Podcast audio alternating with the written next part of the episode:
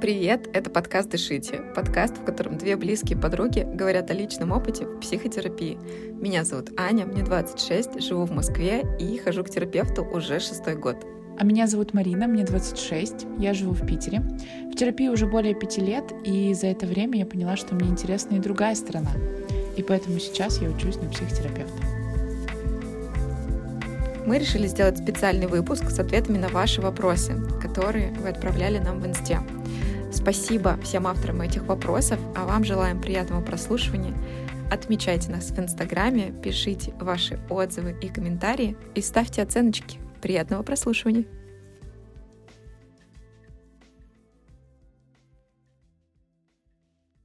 Я предлагаю с места в карьер и начать с самого популярного вопроса Давай. от наших слушателей. Как выбрать себе терапевта? Как понять, что он ок? Где найти его контакты? И вот это все. Угу. Еще часто формулируют вопрос, как найти того самого, чтобы не разочароваться в психотерапии и, короче, попасть к нужному терапевту. Угу. Слушай, я бы тебе предложила сейчас первый ответить на этот вопрос, потому что и мы с тобой, и уже наши слушатели знают, что у тебя был разный опыт терапевтов. Их было несколько. Вот, поэтому, мне кажется, было бы интересно начать с твоего размышления на эту тему. Но на самом деле самое первое, что я бы хотела сказать, что нужно немного сбавить обороты и чуть снизить планочку. Что я имею в виду? Мне кажется, есть такое ощущение, что нужно найти вот того самого и навеки вечное. Вот этого психотерапевта, с которым ты будешь идти до конца своих дней рука об руку и решать свои проблемы. Ну, типа такого.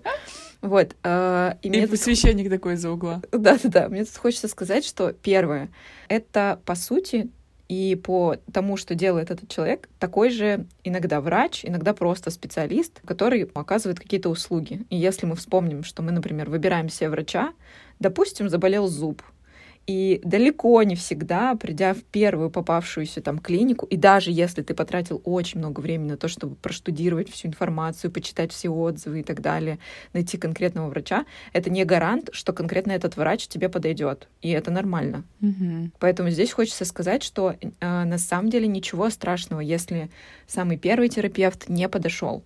Нормально искать и подбирать себе того самого специалиста, с которым комфортно, безопасно и которому хочется довериться. Вот, наверное, так. Поэтому, пожалуй, это самое основное. Все, что я хотела сказать, вот как подытоживая, немножко снизить ожидания от того, что первая встреча должна быть просто как первое свидание со своей той самой половинкой, которая Богом предрешена, и вот это все. Э, это нормальный опыт прийти на первую сессию, понять, что терапевт не твой, и тебе не стоит к нему ходить. Я, собственно, была в такой ситуации, слава богу, перестала ходить, как бы все в порядке. Я еще, знаешь, что хочу добавить, что Понятное дело, да, у вас там должен быть коннект и все остальное, и там какое-то человеческое, да, принятие друг друга. Но вместе с этим, с разным терапевтом можно же проработать разные запросы. Например, как вышло с тобой, что mm-hmm. терапевт просто не смог закрыть запрос, и все. Это угу. не значит, что вы разводитесь навсегда, и твоя жизнь теперь все. Ну да, ну то есть вот самое первое, пожалуй, вот это. И еще знаю истории, типа, я сходила на один сеанс к терапевту или к психологу. Это был такой вообще ужас просто. И теперь вообще не могу ходить к другим психологам, психотерапевтам. Такой адский ад просто. Такую дичь там вытворял. Ну, во-первых, никто из нас не застрахован от, грубо говоря, мошенничества какого-то. Никто не застрахован от того, что человек может действительно, ну, оказаться каким-то не тем самым. В общем, все, что хочу сказать, снизить здесь планку того, что это должен быть идеальный идеал, скорее там ближе к Иисусу, который святой и во всем подойдет, совершенно нет, и вы тоже человек, который тоже не всем подходит и не всем нравится. И живите теперь с этим. Что еще я бы сказала? Наверное, что момент, когда ты понимаешь, что терапевт твой или совершенно не твой, он может наступить как в первой сессии, так и далеко не в первой, а через там полгода или через несколько месяцев и так далее. Тоже нормально, потому что ты на первых сессиях всего не узнаешь, на первых сессиях ты всего не заметишь. И нормально, не корить себя за то, что как бы у тебя может быть ошибка в твоем выборе, и не считать, что это упущенное время. На самом деле, вот здесь, наверное, тоже такой важный момент. Вот я сходил и зря потратил время, деньги, это не так. Ты сходил, обратил внимание, понял, на что ты теперь не готов, что тебе не подходит. Мгм. И в этом смысле мне кажется, что это куда ценнее вот такой опыт, потому что дальше ты будешь трепетнее выбирать. У меня был случай, когда я ходила к терапевту на протяжении полугода. Я рассказывала как-то, что я ушла от своего терапевта, потому что тогда стоял риск потерять отношения. Сложный замут, но, короче, долго не буду объяснять. Это, в общем, есть в каком-то из выпусков. Мгм. И я тогда решила, что мне надо вот найти мужчину-терапевта. И в процессе такого поиска пошла на один тренинг, на котором мне безумно понравились ведущие. и Я решила, что ну мне надо, мне сто процентов надо пойти к одному из этих ведущих. И правда сказать, вот действительно были первые сессии какие-то очень хорошие. Мне, наверное, даже откликалось все, что мы там делали. Это была гештальтерапия, не транзактный анализ, в котором я была до этого. И, ну, кажется, что как будто мне помогало. Но в процессе стало понятно, что этот терапевт некомпетентный, поскольку он нарушает этику. А каждый психотерапевт, вот здесь поправь меня, пожалуйста, скажи, как это правильно звучит, что есть этика психотерапевта, да, или как Этический кодекс. да, этический кодекс, да, то есть в котором есть ну, некая сводка правил. Да, я могу сказать, что, ну, как бы такого документа, они есть только в официальных сообществах терапевтов, типа там у психоаналитиков есть свои сообщества, у гештальтерапевтов есть свои сообщества, у транзактных Мгм. аналитиков есть свои сообщества. Если ты член этого сообщества, то тогда, да, тогда, ну, как бы это и гласные, и негласные правила, которые ты соблюдаешь. И, кстати, тоже интересно, если, например, ты обращаешься к терапевту, который состоит в сообществе, и у тебя есть какая-то этическая претензия, то сообщество будет с этим разбираться. А если ты где-то нашел там в интернете, то, ну, как бы тут взятки гладкие, извините, никто в, пока в нашей стране не несет ответственность, потому что у нас не лицензированное консультирование. Не нужно ничего для того, чтобы стать консультантом терапевта. Блин, обалдеть. Ну, в смысле, психологом-консультантом. Я не знала, что если ты просто заявишь на какого-то недобросовестного человека, психотерапевта, то, ну, как бы, сорян, сам пошел. В общем, просто хочу сказать касательно вот этой истории, там было явное нарушение этики психотерапевта. Причем я вот сейчас понимаю, что, знаешь, я как бы анализирую какие-то события, которые происходили еще до там, ну, самого жесткого инцидента. Было такое, что, ну, вот, например, я сходила на сессию, и обратно домой мы там полдороги ехали с ним вместе. И в процессе, в разговоре, он меня убеждал, что мне нужно быть психотерапевтом. Что я такая вся такая умная, там Мгм. вот это вот все, надо быть психотерапевтом. Я говорю, как бы мне не хочется, он такой, не надо, тебе вот прям надо, надо. Я говорю, ну это не, отвечаю. не моя стезя, я как бы, не, ну, я не хочу. Такой, ну вот прям тебе надо. Я такая, ну окей. Потом в другой раз, когда мы опять-таки ехали каким-то путем, я не знаю, в метро вместе, он рассказывал про то, что он человек, который, как это, я не знаю, как это называется правильно. Вот, короче, э, люди, которые как-то могут твоей камерой смотреть, что ты делаешь, ну вот, через ноутбук. Понимаешь, что это такое? Хакер? Ну вот, я не знаю, как, я не знаю, как правильно эти чуваки называются, но это явно какие-то нездоровые чуваки, которые залезают в комп и смотрят, что ты там делаешь э, через твою камеру. Ну, как бы я тогда сказала, «Бо- господи, серьезно? И почему-то я, знаешь, почему-то у меня не забили колокола в голове, и почему-то мне казалось это нормальным совершенно. Блин, ну это реально максимально очень странно. Ну вот реально, Во-первых, терапевт о нем ничего ты не знаешь, в этом ценность его непричастности и без двойных там тройных отношений. Он тебе говорит, а знаешь, что я за людьми подглядываю? М? А вы точно терапевт? Извините. Потом, значит, была история, что на сессии, где я у него сидела, он рассказывал про других своих клиентов. Что есть какой-то Прям что они делают, что они обсуждают? ну, про одного точно рассказывал, что тот психопат, что он может, значит, говорить на такие темы, на такие, на такие, что этот э, специалист отправил его к психиатру и так далее. Жаловался на то, что его иногда донимают клиенты, с кем он раз- разошелся уже, но они по-прежнему его... Подожди, а это как-то касалось твоей терапии? Я примерно представляю, конечно, ответ, но вдруг?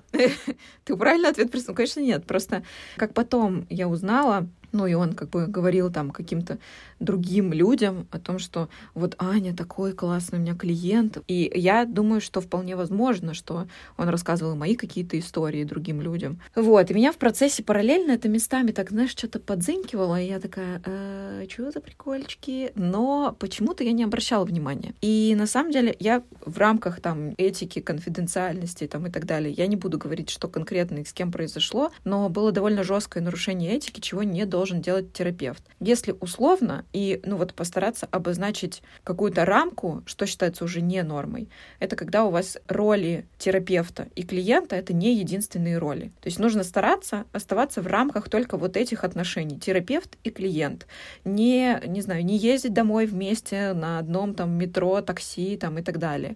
Не состоять в каких-либо отношениях друг с другом совершенно точно ни в коем случае. Не быть там один условно педагог, другой студент, ученик. Мне кажется, это тоже не самое лучшее влияние. В общем, все, что хочу сказать, что терапевт и клиент — это единственные отношения, mm-hmm. которые должны вас связывать. И как только терапевт начинает инициировать выход за рамки этих отношений, здесь явно что-то нездоровое. Даже если вы с этим терапевтом, точнее так, я бы сказала, не то, что нездоровое, что может быть такое, что вы хотите дружить с терапевтом, я знаю истории, когда люди становились просто друзьями. Женщина ходит к женщине-терапевту, они понимают, что, ну, как бы у них там просто угу. супер э, попадание. Коннект космический. Да и им хочется дружить друг с другом. Они завершают терапию, проходит какое-то время, и уже после этого они становятся там, друзьями и так далее, и разрешают вот себе другие отношения. А если в процессе и продолжаешь ты ходить к терапевту, к терапевт говорит, да, нормально, как бы mm-hmm. такой, заходи, браток, заходи, вот да, это все. Это совершенно Люблю тебя, нормально. мои дети, твои дети, все нормально, давай, поехали, что Да, да, да это совершенно не норм. Вот, поэтому что важно, это э, в процессе, вот когда вы уже пришли к терапевту, замечать, что, точнее, контролировать по отношению к себе, что ваши границы и ваши роли не нарушаются никаким образом. Ну вот, знаешь, тут мне хочется сказать, что, конечно, в начале, это мы с тобой уже, да, от терапии жены пять лет, а в начале это очень сложно почувствовать, и как бы это можно понять. Но вместе с этим просто нужно помнить, что все ощущения и эмоции, они вас точно не обманывают ваш организм, ваша психика, она четко стоит на страже. Поэтому просто нужно быть немного внимательнее к себе в таких моментах. Я бы сказала, что самое базовое и важное — это чувство безопасности. Вот если ты понимаешь, чувствуешь на разных уровнях, что ты находишься в безопасности во время сессии, будь то, не знаю, кабинет, кресло и то, что тебя окружает, или же человек, к которому ты пришел, обстоятельства и так далее, да, то есть, ну, в общем, вот это вот все, что, приходя к нему, ты чувствуешь себя в безопасности. И я думаю, что плюсом к этому, мне кажется, что все-таки можно так определить. Хороший показатель — это когда ты вышел от терапевта с неким чувством типа, ну вот хорошо, либо стало полегче, либо стало получше, хотя бы на йоту, хотя бы на чуть-чуть. А я бы, знаешь, что добавила? Я еще добавила чувство того, что хочется продолжать, чтобы этот процесс еще угу. продолжался. Угу.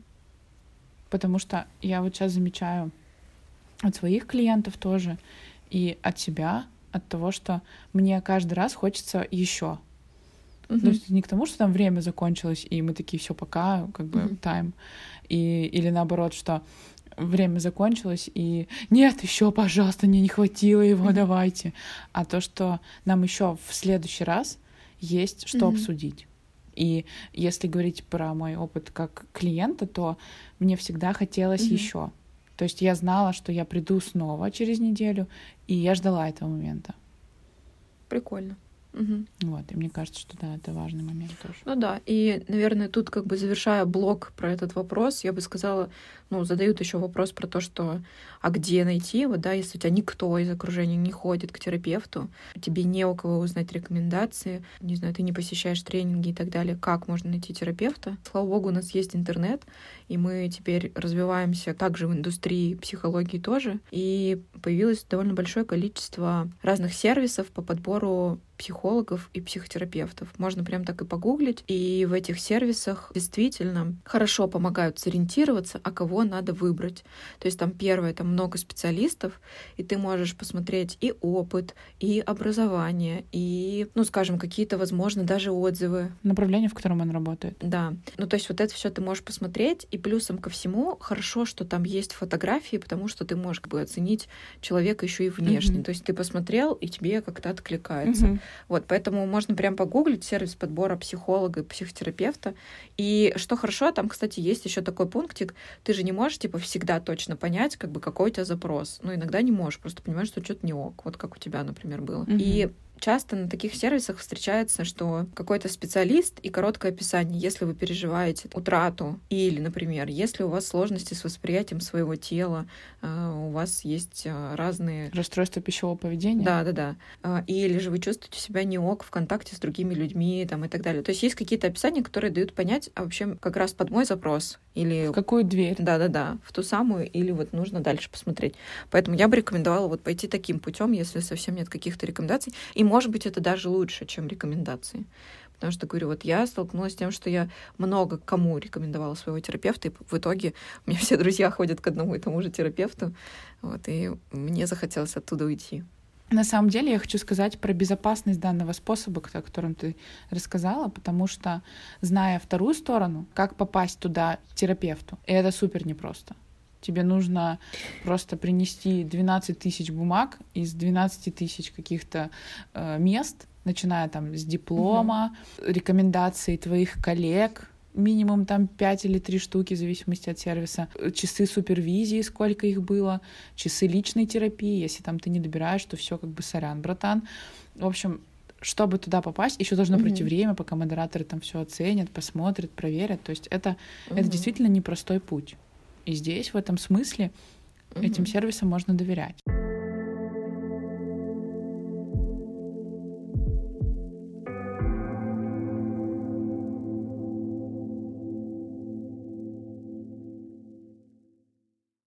Я хотела тебя сразу спросить про модальности, потому что мы тут уже упоминали. Мне кажется, ты хорошо можешь это объяснить. Есть какие-то, значит, модальности, они чем-то отличаются. Можешь тут рассказать угу. как-то коротехонько, чтобы поверхностно было понятно? Угу. Да, не хочу уходить в супер теорию, в глубину. Э, если говорить образами, то это как просто разный чемоданчик инструментов. Вот мы говорили про гештальтерапию, говорили про транзактный анализ, говорили про психоанализ, там, про телесно-ориентированную терапию еще в, в каком-то выпуске говорили тоже. Все эти направления работают в психике человека. У всех у них одна цель — помочь разобраться в себе, найти путь к себе. Угу. Просто инструменты, которые они выбирают, угу. немножко отличаются друг от друга. Угу. Например, психоаналитики говорили там, вот есть у вас бессознательное, есть там защитные механизмы, есть то, что прячется у вас глубоко-глубоко в бессознательном, оно там вырывается с помощью снов и так далее, и они там анализируют вот это и работают через это. И действительно, когда ты приходишь к психоаналитику на прием, он тебе говорит, ложись и просто свободно ассоциируй без цензуры. И вот с этим материалом работает. Там, например, гештальт-терапия ориентирована на здесь сейчас. То есть что в моменте с тобой происходит, как ты сейчас себя там чувствуешь, ориентируешься и так далее. Э, транзактный Сейчас, погоди. Анализ. Про гештальт есть смешной мем три картинки. Так. Пессимист. Там сидит такой чувачок за столом, и у него стакан воды. Пессимист написано. Э, он смотрит на стакан воды, и написано «он наполовину пуст». Дальше написано «оптимист». Стакан такой же, там написано «он наполовину полон». И третье — гештальтист. Просто стакан, чувак смотрит на стакан, следующая картинка, он просто его выпивает. Ну да, да, да. В общем, возвращаясь к вопросу, чем отличаются, ну, представьте вот реальный инструмент, точнее, набор инструментов, и, э, например, психоаналитик возьмет отвертку, транзактный аналитик возьмет пассатижи, чтобы с, э, с вами, с душой поработать, а? Ну, короче, просто разный набор инструментов. Как понять, какой подходит? Очень тоже интересный вопрос. Наверное, дело случая, кому попадете. Может быть, через несколько лет вы поймете, что психоанализ для вас немножко медленный, потому что, ну, есть такая uh-huh. особенность у него. Вот захотите что-то поменять. Если коротко отвечать на вопрос, в чем разница между модальностями, uh-huh. наверное, где-то в понятийном аппарате у них просто разный словарь терминов. Где-то они могут пересекаться, и точно так, потому что ну, структура психики человека, она одинакова. Просто разными подходами и методами. Так, хорошо, давай тогда попробуем подытожить. Короче, ну если условно, психоанализ, просто говоришь все, что у тебя сейчас сидит, и вы это обсуждаете. Гештальт — это разбираться здесь сейчас, не уходить ни в какое детство, ни в какие там, а, что было там с родителями и так далее, а просто здесь и сейчас. Транзактный анализ — это как раз-таки анализировать через детство, правильно, какие-то детские обиды, события. Я бы не сказала, что гештальты не уходят. Они же терапевты, они тоже могут уходить в глубины. Просто они э, упор делают на твое теперешнее поведение и работают с тем, как тебе сейчас изменить ситуацию. Например, транзактный анализ разбирает в прошлом, со своей детской частью разговариваете, чтобы там поменять. Как будто, знаешь, ну, условно, да, вернуться в прошлое и развернуть там это все диалог внутренний, который не состоялся много лет назад. Гештальтисты так не делают. Они, может быть, исследуют там какой-то ну, травмирующий опыт, но возвращаются и как бы работают с, вот, с тем, что в настоящем времени. Вообще психоанализ, на самом деле, очень большой вклад внес в формирование терапии, потому что ну, с него все пошло. Очень много разных направлений взяли от него каких-то базовых вещей, типа защитный механизм, проекция, когда ты видишь э, в человеке роль своих там каких-то значимых фигур из детства, да. Как он работает? Ну да, ты правильно говоришь, со свободными ассоциациями люди работают, со снами. А ты на кого? Какое у тебя направление? Транзактный анализ. Прикольно ощущение, что психоанализ тоже. Просто Эрик Бёрн, основатель транзактного анализа, он очень сильно хотел стать психоаналитиком. Он учился очень много, и там, чтобы действительно стать психоаналитиком, нужно тоже там пройти миллион тысяч стадий. Короче, так случилось, что у него кто-то не принял экзамен, ему отказали в членстве в психоаналитическом сообществе. Он разозлился и придумал свой транзактный анализ. Слушай, ну молодец, ну красавчик, спасибо тебе, чувак, который там не принял экзамен. Да. Ну, прикольно. Так, хорошо. Тогда, наверное, в целом здесь понятно. Можно тут углубиться и долго пытаться рассказать, в чем разница, но если поверхностно, просто это действительно разные инструменты. Все может подойти, ровно как и что-то конкретное, что нравится одному, не подходит другому. Зависит просто от собственного уклада и восприятия психики. Ну, в общем, наверное, как-то так. Угу. Я бы сказала так. Ориентируйтесь на фотку, терапевта, а потом понимаете, в какой он модальности работает. Да, ну классно, если есть отдельный там какой-нибудь, не знаю, сайт с отзывами. Э, опытные терапевты реально делают себе сайты и дают много очень информации о себе, чтобы человек там заранее мог поизучать. Еще можно связаться с терапевтом, уточнить какие-то вопросы. Я так никогда не делала, мне кажется, ну типа я просто знаю, что есть консультация по телефону, и мне кажется, что если я звоню, то это как уже консультация, а я там, например, хочу просто узнать какие-то вопросики. Я не решаюсь звонить. Вот, я скорее напишу в какой-нибудь э, мессенджер и уточню вопросы, которые меня волнуют. Слушай, ну прикольно, да, мы тоже недавно на учебе обсуждали, и прям у нас был блог, типа первый контакт с э, клиентом. И там, ну, мы прям говорили о том, что вот он вам позвонит. И я сидела пол занятия и говорила, come on, вы чё, какой позвонит? Сейчас столько всего, столько мессенджеров. Какой звонить? Вы чего? Ну, реально есть люди, которые, ну, звонят, и это действительно может быть полезным. Типа, как я говорила, послушать голос, тембр, да, как э, там вы друг с другом договариваетесь, как он к вам обращается. Это же, ну, через текст не поймешь, не поймешь свое эмоциональное отношение. Тест-драйв такой.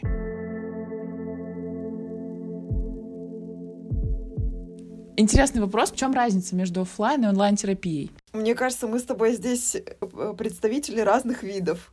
Скажем так, ты эра офлайна, и ты чаще ходишь офлайн. Мне кажется, у меня такое представление.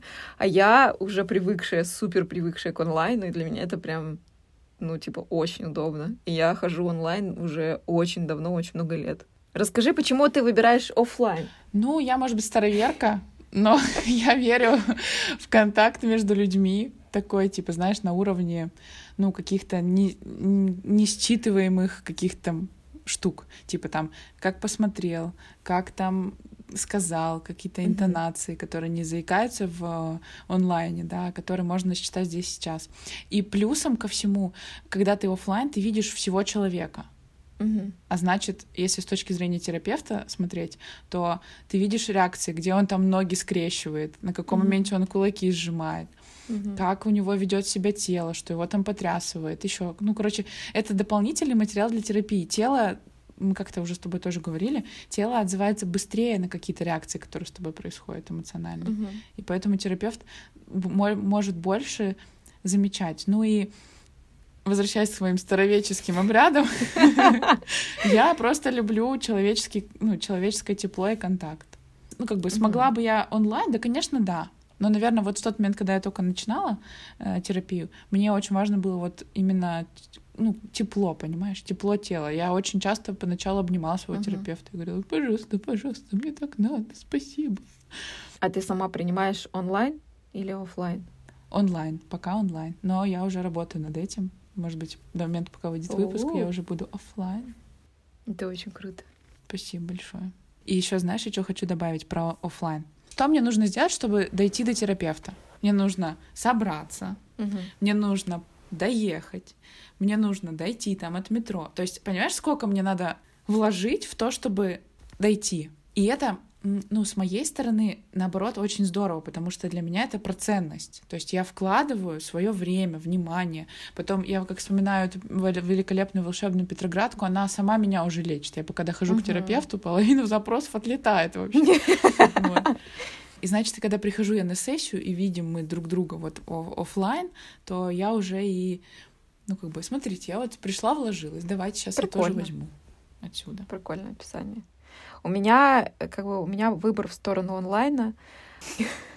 И здесь даже совершенно обратное отношение. Сейчас я объясню. Как бы для меня посещение моего первого терапевта было точно оффлайн, и это было очень важно, что было оффлайн. То есть я опять-таки ездила на эту Петроградку, она безумно красивая, я согласна, что ты уже там полечился, ходишь счастливый. Вместе с этим, переехав в Москву, мне пришлось перейти на онлайн. И, честно сказать, первое время я прям привыкала. В онлайне бывают такие штуки, как прерывание связи. Бывает просто, что тебе неудобно, не знаю, свет как-то не так падает э, и так далее.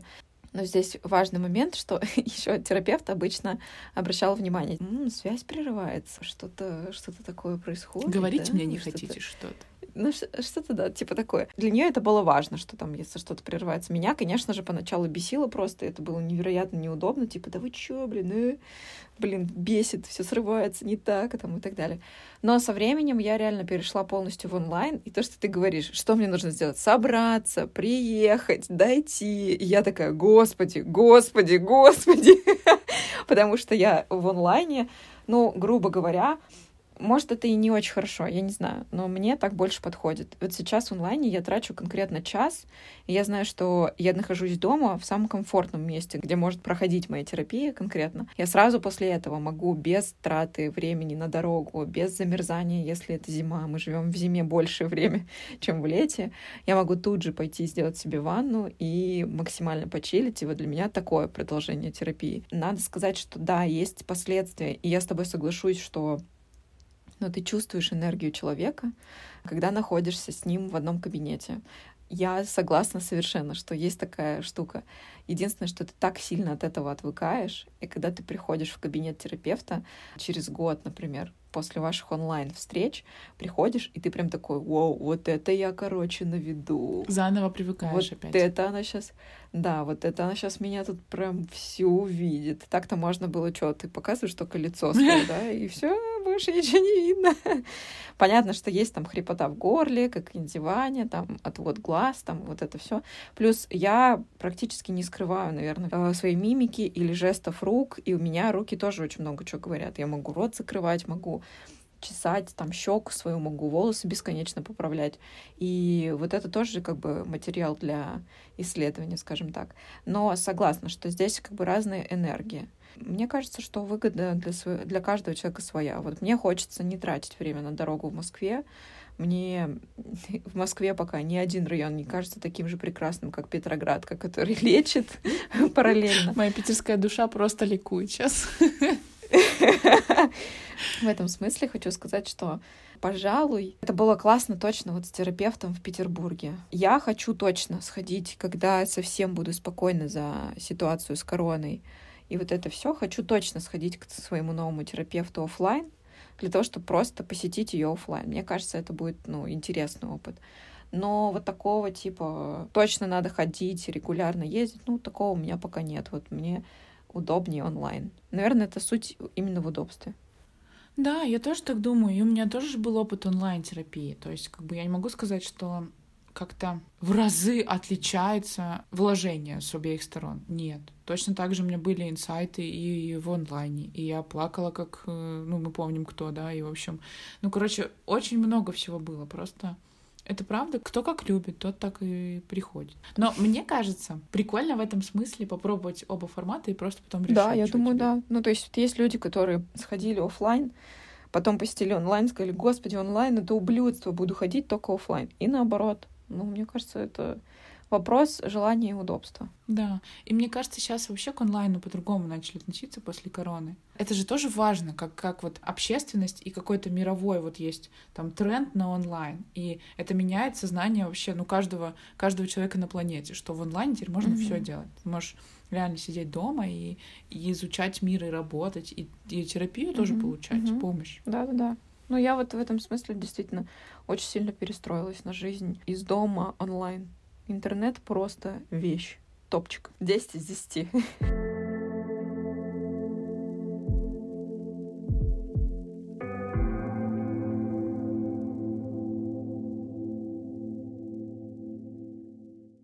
Как жить в новой реальности? Я бы сказала, что дать себе время, и понятно, что очень много чего перестраивается в этом процессе. Мы говорили про то, что это выстраивание новых рельс, это новые отношения, это выход из старых отношений, это иногда прощание с людьми, которые тебе в жизни не приносят ничего ценного, важного, нужного, полезного. Просто дать себе время на то, чтобы выстроить эти нейронные связи заново, никуда не торопиться.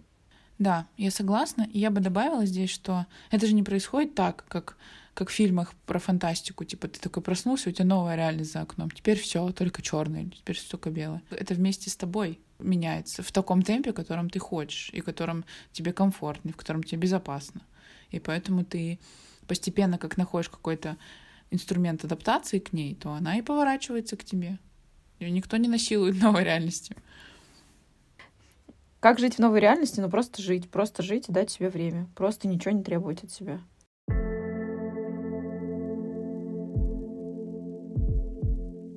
Ну и давай последний вопросик. Давай. На самом деле интересный и сложный, я бы сказала. Как понять, что сработала сейчас терапия, а не просто время прошло и раны залечились? А что ты сама думаешь? Ну, на самом деле у меня есть... Э, Мыслишки? Предположение, потому что мне кажется, что здесь работает синергия времени и терапии. Потому что то, что открывается без времени, ну, например, процесс какой-то, который открывается у тебя внутри, без времени он невозможен ты там, не знаю, оплакиваешь потерю какую-то. Если времени не будет, то этот, ну, этап не, не пройдет, понимаешь? Просто вот если представить одно, оторвать от другого. Я, на самом деле, знаю много примеров, когда люди просто временем пытаются себя лечить. Здорово, если человек просто вот через какое-то время понимает, что, ну, ему просто стало полегче, и он не пойдет на терапию. Вместе с этим это часто похоже больше на то, что задвинул подальше и, ну, как-то пережил, поэтому теперь иду. Так вот именно. Как просто время может тебя излечить? Да никак. Ты все равно в этот период что-то переосмысляешь, переосознаешь. Угу. И даже если не, не в контакте с терапевтом, угу. то в, ну, в контакте, там, не знаю, с друзьями, с собой. Ну и вот если представить, например, другую ситуацию, как ты привела пример, человек переживает какую-то утрату, и если представить, что он пошел и день отзанимался у терапевта, день прям, но как бы через там неделю после его утраты. Это вообще не сработает, потому что, ну, естественно, нужно время на восстановление. И нужно это все делать очень планомерно, отгоревать, там, ну и все дальнейшие этапы, которые есть в этом процессе. Поэтому все-таки, ну, выбрать что-то одно, это как бы как левая рука или правая. Вот выбери только одну. Что тебе дороже? Да-да-да. И, кстати, знаешь, я сейчас что думаю? У меня достаточно много почему-то примеров всплывает сейчас в голове. О, блин, знаешь, что даже я вспомнила? В Гарри Поттере этот есть. Э, Северус Снег. И он говорил, после стольких лет всегда Хотя, да. ну, как бы я не могу сказать, что у него очень счастливая история-то, да. Он любил женщину, mm-hmm. которая mm-hmm. вышла замуж за другого и родила от него сына. И все равно прошло куча времени, сколько, 15 лет. И чё? Ничего не изменилось с течением времени, если ты с этим вот как ты правильно сказала, если ты это задвигаешь, оно никуда не уходит. Оно просто, ну, может быть, притупляется под, знаешь, утрамбовывается под грузом других переживаний. Да, поэтому, конечно, это все таки два друга, которые идут вместе.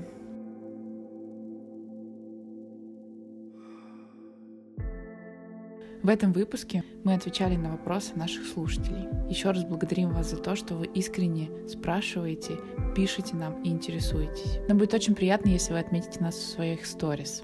Собачка, подкаст, нижнее подчеркивание, дышите. Спасибо, что послушали этот выпуск. Всем пока.